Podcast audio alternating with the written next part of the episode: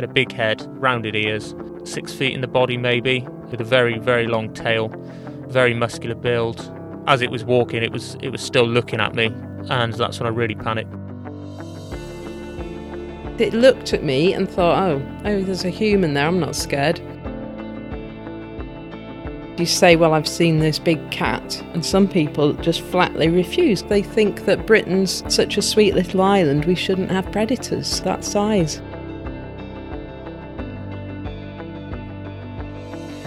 I heard this growl behind me, nothing like a dog's growl. And just like anything else in life, you're sat on your own there. I don't care who you are, how brave you are. Something like that will put the shivers up your spine.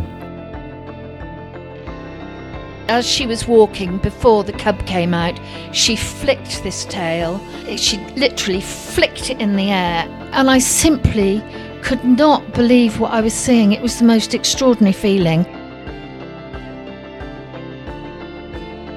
It threw its head back, he said, and it made this sort of round.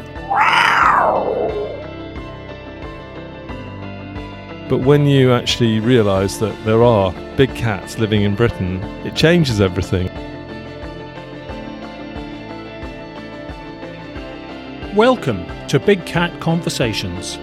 We speak directly to people who've encountered one of Britain's big cats. We also discuss the bigger picture. Why are unofficial big cats being seen, and could these cats even be naturalising without us knowing? If you've had a big cat encounter in Britain and would like to discuss it, email me at rick at bigcatconversations.com. You can find other episodes on the website bigcatconversations.com. I'm Rick Minter, and thanks for joining me. Hello, everyone, and welcome to the show. And this episode is a Gloucestershire special. We're going to be looking back a few years, especially around 2011, when two different witnesses had very close up encounters with cats in different parts of the county. Google Maps shows that they were about 20 miles apart. So one was east of the River Severn near Stroud, and one was west of the River Severn towards Forest of Dean. And we're going to start near Stroud first of all, and I'm going to introduce Corin. And she's going to take us through all the different parts of the saga of seeing this cat over probably three years, I think it was. Corin, we really appreciate you coming on because I know at that time you did quite a lot of media interviews. And maybe you could sometimes get a bit jaded by that, but uh, I think you, you knew it was quite important at the time. So, a few years on, thanks for coming back. You're welcome. And um, I guess it was there were several parts to the whole saga, weren't there?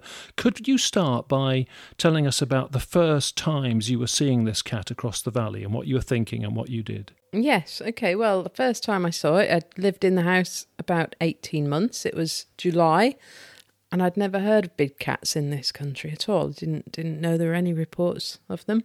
And I was sitting outside the front of the house looking across in a, a steep-sided valley, and I saw something. The farmer had just cut the hay, so the, the grass was really short. Um, and I could see something moving about in the field. And I'd got used to the view by this point, and I could tell when it was a fox or a deer or a cat or a dog or rabbits, pheasants. We see everything over there. When I looked over there, and I, I it just had this great big long tail. And I thought, well, that's a bit odd. And I didn't have any binoculars handy.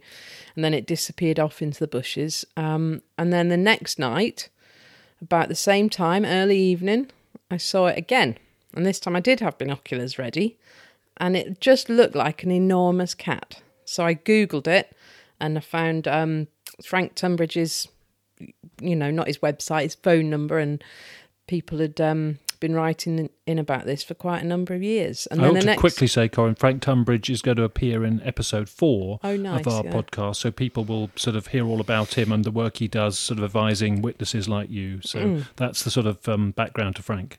Yes, okay. So yeah, so I went on holiday to Greece for two weeks the following day, um, and was thinking about it while I was away. So when I got back, I phoned up Frank, and he came round a few days later, and said, "Well, yeah, it was a big, it was a big cat. It was a leopard, black leopard that you saw." As though you know, I'd just told him I'd seen a chicken. It was like, well, yeah, it's nothing special. You know, tell me about it. And he took some notes. And then I don't think I saw it again for the rest of that year then.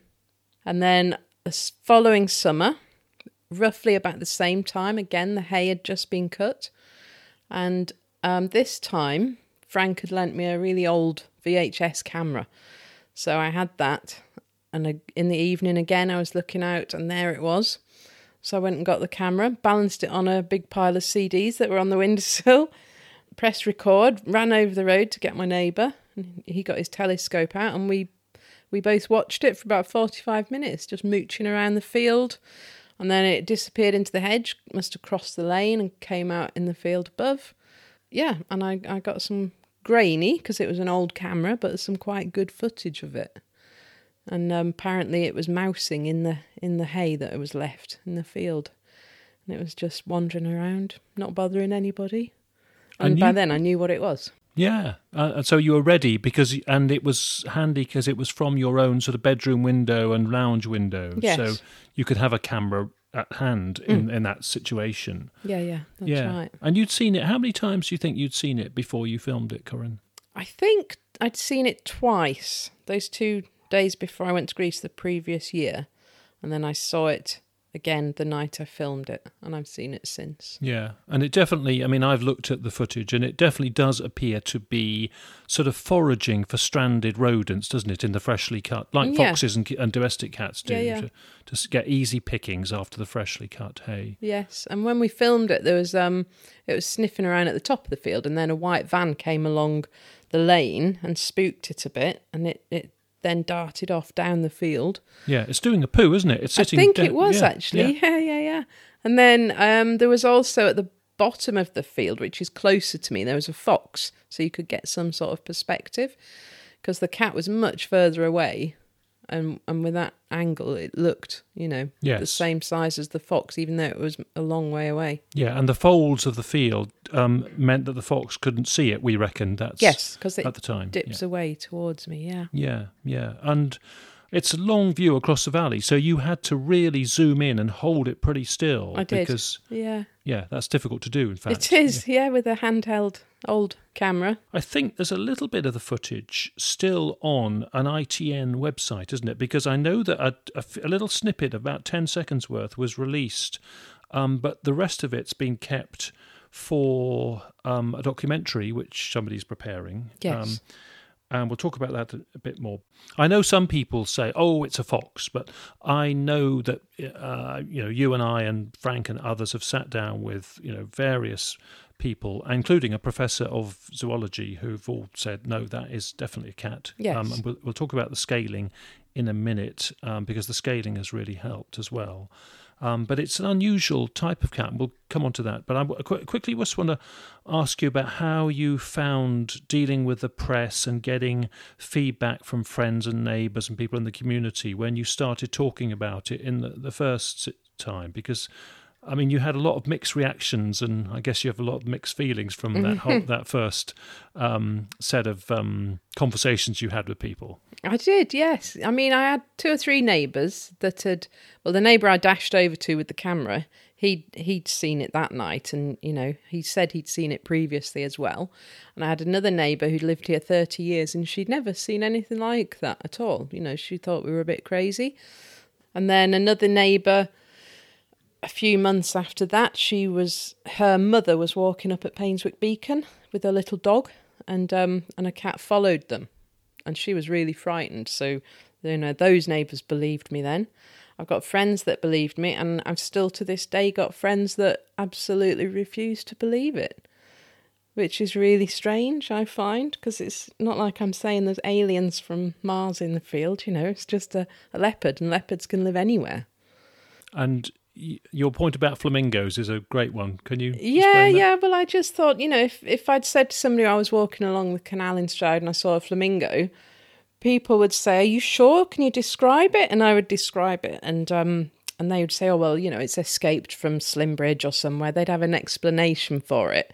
Whereas you say, "Well, I've I've seen this big cat," and some people just flatly refuse because I suppose they're scared of the implications of that, or mm. they think that Britain's such a sweet little island, we shouldn't have predators that size mm. wandering around. So it's a very interesting response from people. Yeah, I think they can. I think that's part of it, and I think that also, I think some people feel they people who don't know the behavior of these animals think they would be blatant they would be much more visible hmm. much more sort of in your face and whatever and they don't realize how secretive and shy hmm. and stealthy they ha- they are and have to be Yes. so there's various reasons i think but i i, I sort of understand it as it can be frustrating but did, did you find it frustrating I did find it a bit frustrating. Yeah, because they they just some people thought I was mistaken and some people just thought I was lying. Friends that I've known for years and I've never told a lie, you know? So they I did find it a bit frustrating, but now I've just learned to let it go and yeah yeah you know. And then I've got other friends. Um, a couple of summers after that, a friend phoned me, and he'd always been somebody that had said, "Oh, I don't know, it sounds a bit crazy. You know, I, you must have thought it was a cat and it was a dog." And then he was up at um, up on the common where they have the boot sales, and he phoned me frantic one summer's evening saying, "I've seen it, I've seen it." And he'd actually seen a puma up there. He'd seen a, a beige coloured big cat with his son. And so he believes now because Yeah. he'd seen it. It's until people see it with their own eyes, they don't seem to. Some people do, but some people just can't Sure. take it in. Yeah, yeah, yeah. Did that make you extra determined to try and get it on camera to some extent? Um, to some extent, but by then I'd kind of fallen in love with it, and I wanted to protect it. So Okay. we didn't know if that was the only one, but according to to Frank and to you, Rick, the people I've spoken to have said no, it's not the only one. They're all over the country, you know. So. Hmm. But I wanted to protect it, so I didn't want to go to the papers and say, "Oh, look, aren't I great? I've seen this great big cat, you know, and come and take pictures of me." Hmm. We wanted to keep it its location a secret, hmm. just to protect it, because we didn't want trophy hunters coming Yeah. poisoning it or trying to shoot it. You know, and the local landowners, on the whole, seem quite pleased that they're around because they keep the deer down. That seems to be quite a common reaction we get all over the country, actually. The people are very guarded about revealing them because of the consequences of. Um, you know, wider under, wider knowledge about it, but um, maybe I think uh, people are perhaps um, too concerned about letting uh, letting it be known. I think people have a perception there'll be trophy hunters and there'll be hassle, and there might not be. But I think for, uh, because of that perception, people do keep it more quiet than they might otherwise do, which is often frustrating if you're trying to follow up and get evidence and, and pursue things because um, you have to sort of get people's trust to to get the information. But that's how it is. That's the nature of the subject. Yes, yeah. but what yeah. about you? Did actually end up in the press, didn't you? And and talked Yes, about it. And how did you find that experience? It was, I mean, the local paper was fine, you know, and it was a friend of a friend that was the journalist, and he came round and he was sympathetic to keeping it a secret. But then, as soon as it, you know, it rolls out on paper, it's oh, the beast of the five valleys, and it's like it's like it's not a beast; it's just a cat that lives here, you know, or it's um, oh, panther on the prowl. it wasn't. It wasn't prowling. It was just going about its business, looking for mice, as far as I could see. Mm-hmm. It Photos of a snarling panther. Exactly. Yes, they put. I think yeah, he took my photo, and then it, you know, there was next to me. There was I've seen the beast of the five valleys, in in speech marks as though I'd said it, which was a bit like oh, but it's too late. It's out in the newsagents. So yeah, you always- you also had the national tabloids um, doorstepping you, didn't I did. Yeah, yeah. They got hold of it, and they came and I had to had to turn them away. I think somebody came and wanted to film me holding a camera. I can't remember which paper that was, but um, yeah, no, I was a, I was a bit strict with them. But whatever you give them, they sensationalize it. So Yeah. Didn't some didn't one of the national press um, phone you up and ask where it was, as, as if you could go and yes, yeah. Where is it? Can we go and take and- a picture of it? yeah, Great. they did. Yeah, yeah, Yeah. And they've got a huge territory, so of course I don't know where it is. yeah. And didn't it come down your road? You think in the snow once? Ah, yes, it. I didn't see it. This was my next door neighbour who was a disbeliever at the time, and it had been snowing, and we were snowed in, and my son at the time, and I, he had a motorbike at the time outside the house. And I've since been told that they're attracted to the smell of diesel. I don't know if that's true or not, or you know, but um, she had a little a little dog, and she'd got it out in the garden for a wee, and it was dark. It was eight nine o'clock on a winter's night, and she just looked over the garden wall, and it was sniffing around my son's motorbike, and the the little dog saw it, and went crazy. And she picked the dog up and took it in and shut the door and wouldn't, you know, wouldn't come out. But by then, the, the snow had been disturbed with lots of footprints, so it was really hard to try and get paw marks. And we thought we had. We saw some very big paw marks, but it was never established if they were cat marks or dog marks. Yeah, and that can be that can happen quite a lot actually. I, I think sometimes people look to the biggest print that's around, Mm. and often it, the biggest print around may be a dog rather than the cat, because cats can not Yes. always have as big a print as you expect. Yeah, I mean, by then I'd, I'd researched it and, and discovered cats tend to have a leading toe rather than it being completely symmetrical. So I, you know, we took some photos in the snow, and but there were claw marks. So some people said, "Oh, it can't be, it can't be a leopard." They, you know, they retract their claw. But then other people said, "But it's icy," and then cats, and my cat does. If it's skidding around, it puts its claws out Yeah. to get a grip. So, you know, Yeah. Um, and just for the audience, uh, thinking why would it be in a residential road? I mean, the roads round here and and the and some of the uh, residential areas they do sort of merge with the hillside, don't they? So They do, an yeah. animal doesn't distinguish between the residential areas and the hillsides and the and the orchards and the pasture. That's all one thing. to- Yes, yes, because at the end of this road, it's only twenty yards from my house, and it's just fields. Then, so you know, with a there's a there's a fence there now, but there wasn't then, Hmm. and the cat would just go from one field, walk up the street for a bit, and go into another field. Yeah.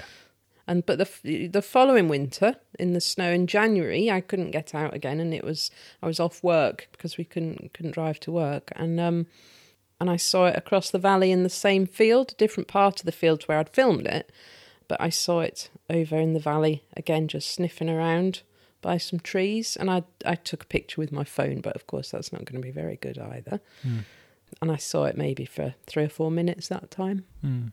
And I know you and Frank tried to put cameras um, in the field where it was seen, and f- and you filmed it from across from your house, but the landowner got wind of the fact that what it, that was all about and felt if you're going to do that, he wanted lots of money, so that Yes, restricted it did. possibility. It did, and then we got. Um, you talked about the documentary earlier, so the the filmmaker gave us three cameras to put out, and um, we found out who'd who rented the other field, and we asked them, and they said yes, you can put them up. So we had some big steel boxes made on big um, wooden stakes in the ground. We put them in their woods, and they said they know that there's a cat around because they keep sheep, and the sheep go crazy.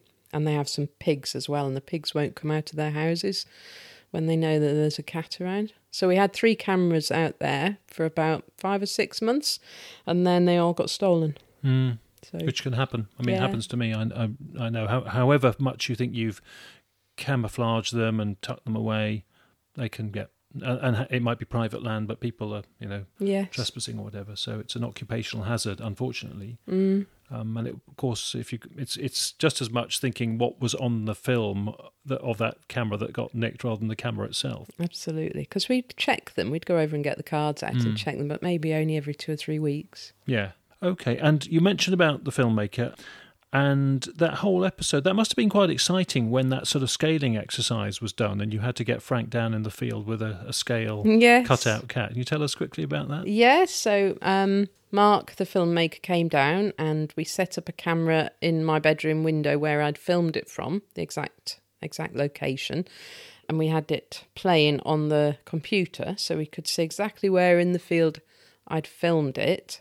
And then we sent Frank over there and we were just communicating on the phones, saying left a bit, right a bit, up a bit, down a bit, until we got him in the exact spot where we could pinpoint where the cat had run across. And he had, um, I think he had a big scale cut out of a of a big black leopard, so he stood in the field holding that. And I think he had a meter ruler as well, so we superimposed them. It took quite a few hours one evening, and then I think they then took it down to the the BBC in Bristol, Mm-hmm. and we had some experts look at it, and and they said, yeah, absolutely, and they gave measurements, which I can't remember, but it was pretty big. Yeah, I remember that it was um, three and a half feet in the body, which is nose to rump, Mm. and two and a half feet in the tail. So six foot overall. Yes, that sounds which right. doesn't make it as big as some, but it's still way bigger than any sort of domestic cat we'd know. Yes, Um, much bigger. yeah, yeah. And that sort of um, conversation about Professor with Frank analysing it and commenting on it was is filmed and is parked for this documentary, and it's Yes. um, it- it's really helpful. But I think, Corin, I know you're talking about say black leopard, and we'll come on to that again in a minute, but. I know that that conversation with the professor and Frank, and, and my observation, and friends and other contacts' observations of the cat that you filmed, when we look at it, we don't necessarily feel it's a nailed on black leopard or a nailed on dark puma. It's almost like it's difficult to identify and put a spe- an actual known species to, and that's part of the fascination about it. Um, I know some people have said, "Oh, well, that's it's adapting. You know, it's a British one. It's you know several generations on, and it uh, it's adapted to sort of uh, pasture and semi scrubland. Um, it's not a forest leopard or a forest type puma cat. Um, it's intriguing, but I know that you feel it. It is a black. You you feel it is most likely a black leopard. Well, I think so. Just you know, you're the expert, but just looking at it and you know, and looking at images on Google and books that you've shown me and things, I wasn't close up to it, but it was black, and it um, but it had the the the strange thing I noticed was a lot of those pictures of a typical leopard they have more rounded ears, whereas this one had more pointed ears. Mm. So, That- that's something in itself. You see, I mean, but a big, big, big tail. yeah, yeah, yeah. Big tail. I've got two cats, and the proportion of their bodies to their tails, nothing like that. Mm. His tail was Yes. huge. Yeah, that I mean, uh, it, through this podcast series, people will hear me asking the witnesses, the guests, about the length of the tail, and it is, as you say, it's that proportional length of the tail. Mm. Um, did you notice anything? I know it's a long way away, but anything about it? What sort of what other features about its movement or appearance made you think that is different from a, a, domestic cat or you know, any other animal that's known? Well, I knew it wasn't a domestic cat because I wouldn't have been able to see that with my naked eye from here. You could just about see a fox, a big fox, from here without binoculars. So I, I knew it wasn't a, a normal sized domestic cat. And people say, oh, it must have been a dog. Because people tend to see them and they report them as though it was it was bigger than a Labrador, and people say, "Oh, maybe it was a Labrador." But I've got a Labrador. I know what a dog looks like, and I know how a dog moves. And, and, you know, if a dog's sniffing, I see dogs in that field, and if they're playing around, sniffing around in there, they're all over the place, zigzagging, getting excited, jumping around. And this was just on a mission, you know. It was, it knew what it was doing, and it was, it, it wasn't sneaking around, but it was going around in a straight line with its nose to the ground, sniffing for things. Um, and then when it it ran across the field, it it was just really graceful. This kind of grace you wouldn't get with a dog. Mm. yeah. It just moved. It was like slinking, or Mm. it was gracefully running. Um, and Yeah. it just it didn't move and didn't look like a dog. and you probably wouldn't have been able to see a collar, but I always feel the people who say, "Oh, it must have been a dog," well, the witnesses who would see a dog would see a collar. Yes. On most dogs, Yes. ninety-five percent of dogs would be wearing a collar, yeah. and these animals don't appear to be wearing collars that No. get reported as big cats. Yeah. No, and yeah. it's if you know if you go around to your friend's house and they've got a dog and a cat, and the dog comes in the room, you you're not going to say, "Oh, is that is that your cat?" You know, it's a dog. You know, they're so different. Mm. Even if even if their dog is the same size as their cat, you can tell a dog from a cat. So that it just makes me laugh really when people say, "Oh, it must have been a dog." Yeah, yeah, yeah. Okay. Um, now there's a there's a sort of finale to this where you did see it up close, Yes. and that is intriguing, and that's where your own dog plays a part in this. So can- Yes. Can, you t- tell? And your daughter, I think, was walking it locally. Yes. Yeah. So can you tell us about that? Yes, so that was, I don't know, maybe five years ago now. And it was October, Sunday afternoon. And we'd been out for a walk and we came back through the field at the end of the road. Um, my teenager then, about 12, went to pick some, there was some um, thistle heads. So they went to be collected and I brought the dog home. And then suddenly she ran home saying, It's in the field, it's in the field. And I said, What? What's in the field? She said, Get the dog in, get the dog in. She was really scared that it was going to attack our Labrador.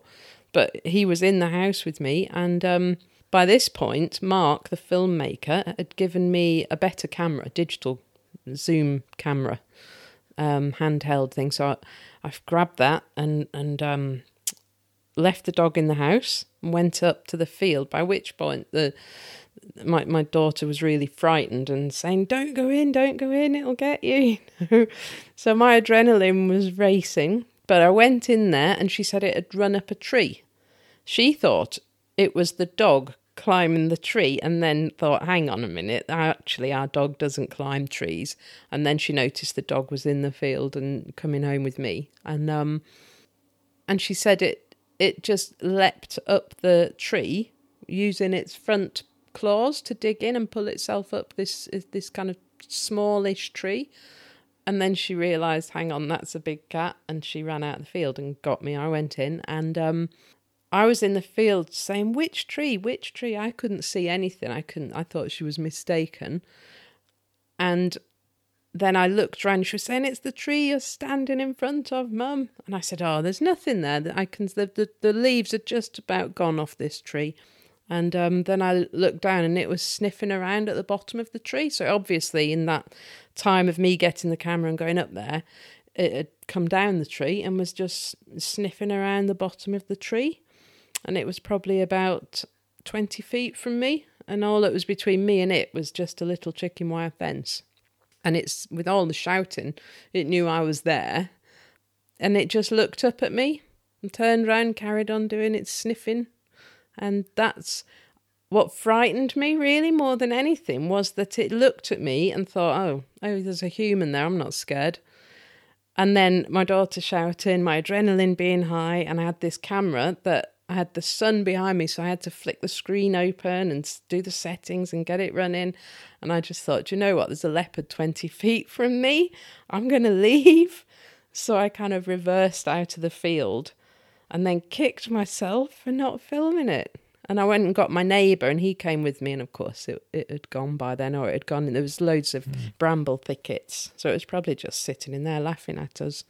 So um, yeah, so and I didn't you... I didn't get close up footage, but I saw it, and I can mm. understand now why when people say, "Well, why didn't you film it on your phone?" People that see the cats, because you just you're too transfixed with it. Mm.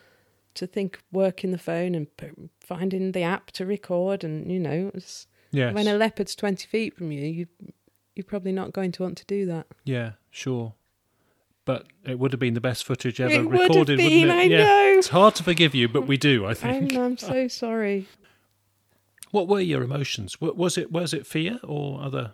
I was so high on adrenaline, so excitement and fear, but I'd say more excitement. The, the cat didn't threaten me at all. It didn't do anything that suggested get away from me. You know, it just looked at me and then carried on with what it was doing. So I just backed away because I was I was a bit scared of what could happen because it just wasn't frightened of me. Mm, but mm. Um, looking back, I think I could have probably just sat down, had a cup of tea, got the camera running, and filmed it. But of course, retrospect, you know, yeah, great thing. Absolutely. And just seeing it much closer must have been fascinating in a way to compare with the, the, the long distance yes, sighting. it was, and I'm you sure it was com- the same cat? No, I'm not convinced to this day it was the same cat. Gosh, I didn't know that. Oh, okay. No, mm. I looking at the the sizings that the professor gave. That was a big cat over there, and this was, I'd say, slightly smaller. I've got a small Labrador, and it was much longer than him, and a massive tail that mm. was like, it didn't peter out at one end. It was the same thickness all mm. the way along and um, but it wasn't quite as tall as my dog, mm. but it was a lot longer. So that's what's when I saw it close up, that surprised me that it was a bit shorter in the leg, mm. but longer than I expected. Well, I still reckon it could be the same one. Okay. You know, yeah, yeah, yeah. Um, it's difficult to tell. Yeah, I mean, if it was, let's say it was definitely a black leopard, then mm. that is a sort of female black leopard, uh, okay. s- sort of size. I would Yes. Wager. Yeah, so. yeah, yeah. Could be. And it's mm. that seems to be its route. From all the sightings in this valley, it seems to come down off one side, go through that field, cross the main road, and then go up into the field where I filmed it. and then off over the top. Yeah. Yes, a few people have seen it crossing at the same Yes. part of the road, haven't they? Yeah, yeah, Down in the valley bottom. that's yeah. right. So yeah, yeah, it could have been the same. I don't know. Yeah. How would you describe it when that close up? Was it in colour and texture and fur length and that sort of thing? What- Yeah, quite. It was quite um, thick fur. I remember the fur being quite thick. It didn't look like a scrawny cat, um, and it wasn't.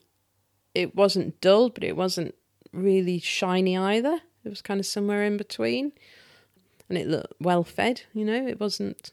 It wasn't bony. Um, looked quite healthy, really.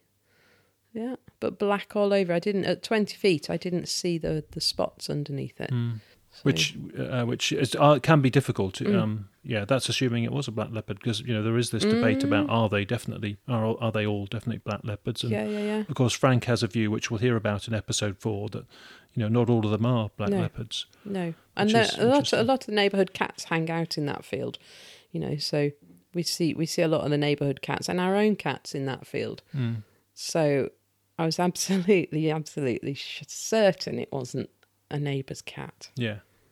And its movement, what what do you think it was doing at the bottom of that tree? It was sniffing around. Maybe again, it was looking for mice. It was the tree. The bottom of the tree was surrounded by bramble bushes, um, and fallen leaves and twigs. So maybe it was just sniffing around, looking for, or maybe we disturbed it and it had gone up the tree to hide, and come down and. You know, I don't know if like dogs sniff everywhere. I don't know if cats sniff for other signs of animals, because there's a lot of badgers around here as well. So maybe it had sniffed a badger. Mm. There's a sett only Yes. 50 yards from there, so Mm. I've certainly um, been called to a completely filleted out badger carcass within a couple of miles from here. Ab- that was about the same time, that, that same couple of years okay. in that time. And it's hard to think what else could have um, quickly and neatly consumed a whole badger Yes. and just left the sort of um, the eviscerated, you know, carcass. Um, well, a dog wouldn't a dog wouldn't dream of doing that, would it? And a dog if it did, it would rip it to pieces. Mm, mm. And about three years ago, myself and a, a, somebody else in our network were called to a farmer, probably two miles from here, who'd had one older lamb, but big and strong. Um, again, completely eaten out overnight. He'd had no experience of big cat issues, but um, when I looked at that, and we did get some tooth pit marks on the mandibles, the jaw bones of that, and in another episode we'll explain tooth pit impacts, uh, marks on the bones, basically from the carnassial teeth of the cat. Um, Okay. yeah. so that one was sort of confirmed by tooth pit analysis, and that made me think, oh, is Corin's cat, you know, still around, and this is occasional, you know, hassle it's causing. Um, Yeah. But you don't. uh, Am I am I right in saying that you don't hear about neighbourhood cats or dogs or local goats or uh, smallholders um, animals being taken and I haven't. The only one I heard of was what I mentioned earlier, where my neighbour's mother was walking at Painswick Beacon, and it it followed her. And Mm. at the time, the experts thought it was because she had this small dog with her, yeah and she was being stalked. It it followed her, and every time she stopped and turned around, it would cower down. Um, and then I think a coach came past and Oh scared yes, it. sure. Ah, yes. Well, we talk about that in episode four with Frank. Okay, Yeah, yeah, because yeah. we've already recorded that one, but that's going to come Okay, after. yes. yours, So yeah. she was really scared and felt like she was being followed by this cat, and it had its eyes on her dog for tea. Yeah, But yeah. no, I've not heard of any any animals going missing. Mm. But you have deer all around here, don't you? Oh, and, yes. and rabbits and natural game that Yeah. would keep a cat happy for its larder. Yes. I think. Yeah. Yeah, yeah, it would. And you hinted earlier on that you obviously didn't want to compromise the cat. What What is your view generally of big cats being around? You've just mentioned a lady was stalked and mm. whatever, and I just mentioned you know a sheep kill, which I think was a big cat related one. So there are some issues from them. But what are, what's well, your there personal are, view? but I think you know, in the in the Forest of Dean, we've got all the wild boar, and they've now spread out from. And they're not really controlled there anymore. There've been sightings outside the forest of those, and the powers that be just put up warning notices and say, "This is what a boar looks like. If you see one, this is what we advise you to do." And I think you know, if if there's a, a hot spot for big cats and people are worried, then they should just put signs up. But there's all sorts of implications, yeah, you know. I think um, it is tricky because signs can have unintended consequences. Signs hmm. could scare people. Signs could bring the very people you're worried about being as being trophy hunters around, thinking, "Hang on, you know, this is the place to loiter for a Yeah. big cat." I mean, it may not happen, but that's you know, there's you know, signs may not be the answer necessarily. They may not be, and I think you know, big cats tend, like you said earlier, leopards tend to be much more secretive. And boar are there, aren't they? And, and if they see you and they don't want you to be there, they're going to run after you. Whereas a, a leopard's much less likely to do that, unless you're threatening if it's got cubs or, you know, if it's in the middle of dinner. But if it's in the middle of dinner around here, it would probably just leave it and go and get another deer. We're not talking about the Serengeti, you know, or you see these wildlife documentaries where if you approached a leopard eating its tea, then you'd be dessert. But for this, they're just like, well, I'd get another one. There's so, and they're the apex predator. So there's so many deer in this country, and rabbits and pheasants. There's, there's a Yeah. larder for them, isn't it? The Yeah. British countryside. Uh, that may well exp- that abundance of prey may explain why they don't seem to get stressed and don't seem to need to turn on our pets or get Mm. domestic um, li- uh, livestock or whatever. So Yes. I think you may have you know, be onto something there. Yeah, yeah. They're But not you- short of food. Yeah. So so you're you're on the sort of protective side of things for them. Yes, Corin, aren't you? absolutely. Yeah. Definitely. I mean, I might think differently if it had taken my dog that day in the field. I may think differently, but at at the moment, no, I don't see any Hmm. threat. Nobody's been hurt. Nobody's been attacked, as far as we know. And people Hmm. have been reporting sightings since what the seventies, nineteen seventies, Earlier than that. earlier yeah, than I've heard- that, had them and earlier, yeah. Nobody's you nobody's been attacked. So that we know. that we know nobody's Yeah. reported being attacked. I think Mm. we would have probably heard about it. So no, I don't see them. I don't see them as a threat at all. Mm. Really. A final sort of thought about the wider community. Do you feel attitudes are just the same as they were when you first saw this? That there's some people who are open minded, some people who are stubborn skeptics, some people who are in denial, and it's just how it is. And it, uh, or do you feel that there's sort of a slight growing awareness? I think there's a growing awareness, and I think it's because, you know, you could have been in a room of people 10, 11 years ago, and most of them would have just thought, mm, okay, you know, what what were you drinking that night? But now you'd mention that, and somebody in the room will say, oh, do you know what? My brother-in-law thought he saw one of those, or oh, my neighbour said they saw one. Somebody seems to, at, at any gathering you're at, somebody either thinks they've seen one, they know they've seen one, or somebody they know has seen one. So, um, no, I think there's a lot more awareness of it now. Great. Well, thank you very much, Corin. I really appreciate having you on the show. You're welcome.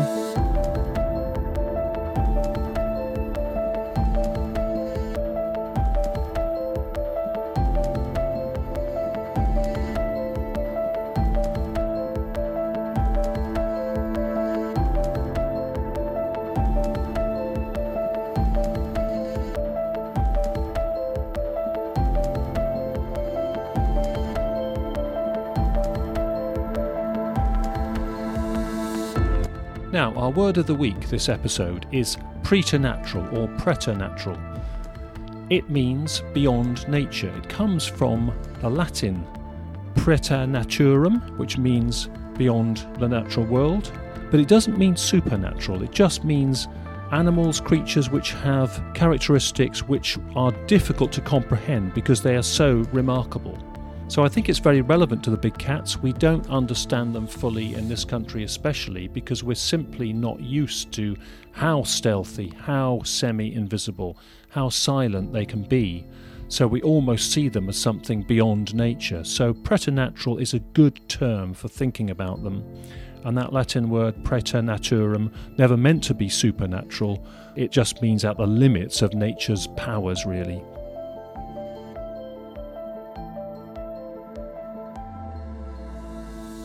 Okay, well, we're staying in Gloucestershire for our second guest of the show, and I'm going to welcome Dave, who had an intriguing encounter a few years ago west of Gloucester, the other side of the river from uh, Corin's situation. So, almost certainly a, a different cat, because uh, unlikely that a cat would cross a bridge on the River Severn or swim across it. So, this one is another close up encounter, and we're going to explore it in full with the witness, Dave. So, welcome to the show, Dave. Thanks very Hello, much thanks. for coming on.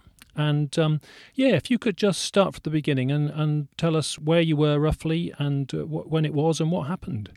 So I had my sighting in the winter of 2011. So it was, um, it was at night. Um, I was out lamping rabbits um, in a field, and I would say the time was around one in the morning. Uh, my dad was on a night shift at the time. So I, I, I was focusing my lamp on some rabbits in a small field, um, and behind the field there was a copse. I didn't really pay much attention to it, but I did see some some eye shine in the copse behind. But I was focused mainly on around six rabbits in the field in front of me.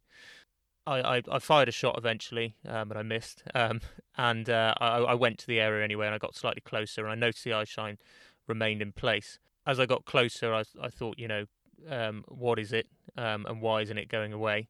Um, usually, if I see a fox or, or anything like that, then it will it will leave the area quite quickly as soon as it knows that there's someone around. Um, this eye shine remained in place, and I began to get closer and closer. Originally, I would say I was 80 meters away. As I got closer, I got within around 25 meters, and I started to think then, you know, why hasn't this thing moved on? Um, all the rabbits had gone, uh, and then I got closer and closer, and the eyes were very um, an orange color.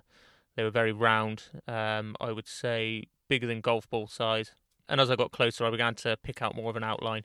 The the, the outline of the animal was in the hedge, so it was it was behind a, th- a very thin um, wire fence. And I, I, started getting closer and closer, and I began to, to see more of the animal. Um, so I noticed, first of all, it was quite high off the ground, um, which wasn't something that I would expect with a fox. It was very dark in colour, so it blended in quite well. So it was quite difficult to see the outline, um, and I kept getting closer, um, and I got within around 10 metres. And at this point, I got a really good, clear look at it, and it was very um, at a big head. It was probably about two and a half feet off the ground at its highest point, rounded ears. It was black in colour. I couldn't see any markings, and that's when I really started to um, get concerned about what I was looking at. And at that point, um, I, I, we probably stared at each other for around five seconds, and then it slowly raised itself up. Um, it was probably it was stood in a in a crouching position at this point. Got onto all fours, and um, it went from the t- towards the right. It stood up towards the right, went into thicker cover, and I could only describe it as around five feet, six feet in the body, maybe, um, with a very very long tail, um, very muscular build, and that's when I really panicked and um, backed off pretty quickly. Um, as it was walking, it was it was still looking at me, but yeah, it was walking around into deeper deeper cover.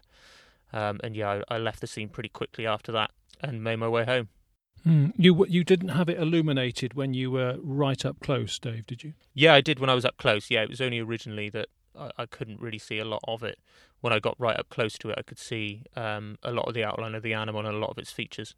Did you see the eye shine at all? Yeah, the eye shine was um, a deep orange eye shine colour. Did you um, detect its sort of attitude? Was it just sort of confidently and quietly walking away because um, you were both too close to each other, or did it have any other sort of um, attitude in its sort of poise and movement? No, yeah, I would say it was um, just casually making its way off. It didn't appear aggressive, just, you know, slinked off, minding its own business, really. Yeah, uh, and you were obviously totally surprised and shocked. And, and what, what sort of, how scared would you say you were? I would say I was very scared. I, I moved away very quickly and got home as fast as I could. Um, despite having a, you know, a gun, I was still very, um, very unnerved by the encounter. Yeah, and what do you, in terms of it being there, are you assuming it was watching the same rabbits that you were lamping to sort of um, uh, take a few? It was it was wanting to do the same thing as you were doing. Yeah, I would say it was. Yeah, yeah. I think it was just watching the rabbits, and we both happened to be watching them at the same time. Yeah, and you'd had no knowledge of big cat reports in this location. It was just you know minutes from your house, wasn't it? Yeah, it was about a ten minute walk away from my house. I'm aware of a lot of reports in the Forest of Dean. My dad had, had seen one previously, but no, I wasn't aware of any reports um, in that area. No. What in terms of your the, the respective movements, you, you backing off and it walking away, you being that close to it, do you think it could have gone wrong? You know, something awkward could have happened um, if you'd have reacted differently. Yeah, I think if if if someone else had been in my position and they'd have panicked, um, it could have certainly gone a lot worse. You know, it could have gone wrong. Certainly, yeah. You know, if, if someone had decided to take a shot at it or anything like that, it could have been a totally different situation. Yeah, or, or the cat suddenly felt threatened for whatever reason. It could have lashed out or, or whatever. Yeah, I wouldn't have fancied my chances, put it that way. Yeah, yeah. Would you make an assessment that it was a black leopard, or was it too difficult to do uh, from from your sort of quick um, shocked situation? Yeah, I would definitely say it was that sort of caliber of cat on the large side. I would say um, quite thick set and muscular. It wasn't, you know, lean. It was big built. Um, you know, almost a, a rugby player like cat. Mm. Did you see? Did any particular features stand out? Were you able to sort of assess, you know, the length of the tail or anything like that? Yeah, so the length of the tail was um, very long, quite thick throughout. Um, I think it had a, a th- slightly thicker end. Um, the ears were very rounded. The eyes were very um, round again, and yeah, big paws. Just just a thick set animal, really. Mm-hmm. Uh, did you see coloration of the, of the fur at all? Yeah, so it was it was black, um, and I couldn't see any mottles underneath. Obviously, it's quite a while ago now, but from my recollection, I couldn't see any mottling at all. But the detail was quite limited because obviously we were through a little fence. Um, there were there was a few pieces of vegetation in the way, and I was only using a torchlight as well. Mm-hmm. What did you do immediately afterwards? Um, I called my dad actually, who was on a night shift at the time, um, and told him what I'd seen, and he suggested I get home as quickly as possible. And then I email, uh, I text um, Frank. Um, I got his number online um, and sent him a message. This is Frank Tunbridge, who Frank will Tunbridge, um, yeah. will meet in episode four uh, Yeah. of this series. Yeah. Yeah, so I text Frank, and um, he he got in touch the next day, and I believe yourself and Frank came down a couple of days later. Yeah. Um, and, and you also then started getting interested in just scouting out the local countryside and looking for signs, didn't you? Yeah, I did. Yeah, um, so I had a good look around. Didn't find anything really interesting, but yeah, I've I've been interested in it ever since. Really. Mm. I always think it's it's it's a it's a shame when um, even people in your own family don't believe you. But I gather, gather you've got a brother who is a sort of arch skeptic who remains quite a stubborn skeptic. And how does that go? Um, yeah, he does. He's not seen one himself, and I think he's just a bit skeptical about the whole thing. Really, he concedes that you know there may be one or two that have been released, but I don't think he he believes that there's you know uh, they're potentially widespread. Mm. Um, I don't think he thinks there's any in our area. How does he explain what you you say you encountered? Um, he puts it across as potentially a large dog or a large domestic cat, but I, he's he's very much one of those people. Unless he sees it himself, he's he's not going to believe it. hmm Uh, it didn't have a collar, I presume. You you're able that to see it be that no, close. no, so no, no, no. There's that no would collar on it. no, so that would rule out. Um, although you, you could have a dog in the countryside late at night without a collar, but a dog uh, wouldn't behave like that, presumably in most situations. No, no, it definitely wasn't a dog. Yeah. And how long did that whole encounter take, Dave? It was watching you for a few minutes, wasn't it? Yeah, it was probably a few minutes. Um, as I started to edge closer, then uh, then yeah, it, it all ended pretty quickly. Um, Yeah. and I didn't investigate any further, as you know, it was in the middle of winter at night, so um, I went home very quickly afterwards. Um, and can you talk us through the, the next sort of twist of the saga? Because there was a, a lost dog poster um, right in the sort of entrance to the fields where the paths go across the fields, I gather. Yeah, so a farmer uh, used to walk his dog uh, on the land at around 6 a.m. every morning. And we, we, we saw this sign, or Frank saw this sign, and he got in touch with the farmer um, and they had a conversation. So, yeah, there was he, he walked his dog, uh, Springer Spaniel, every morning at 6 a.m. Um, obviously, it's still dark in the mornings at that time of year.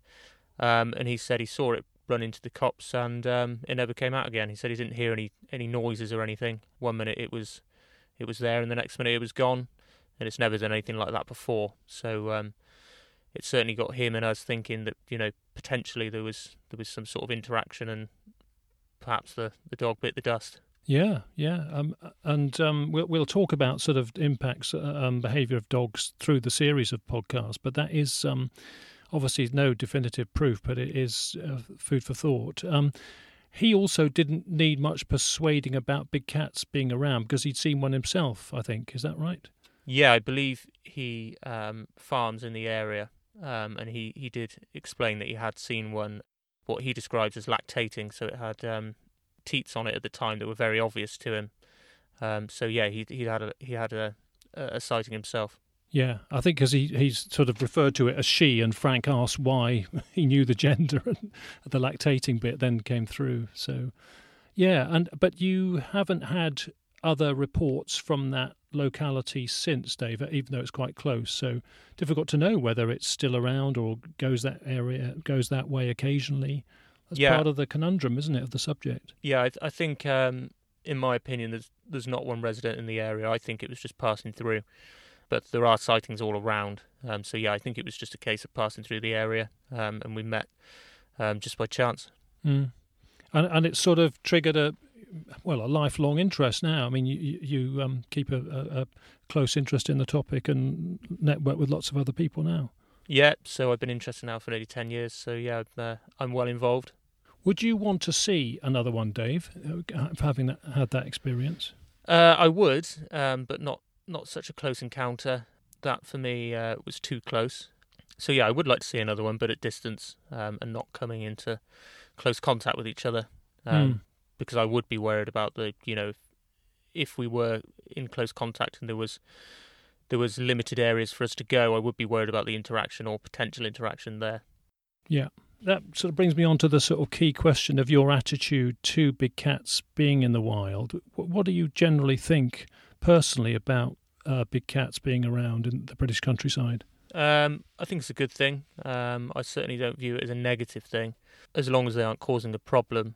Um, as far as I'm concerned, they should be allowed to remain where where they are. Um, it would only be if you had a prolific um, livestock killer, or, or or a cat that was showing um, signs of being aggressive to, to people potentially, or domestic animals. Do you still do lamping and that sort of thing? Um, I haven't done it for some time. No.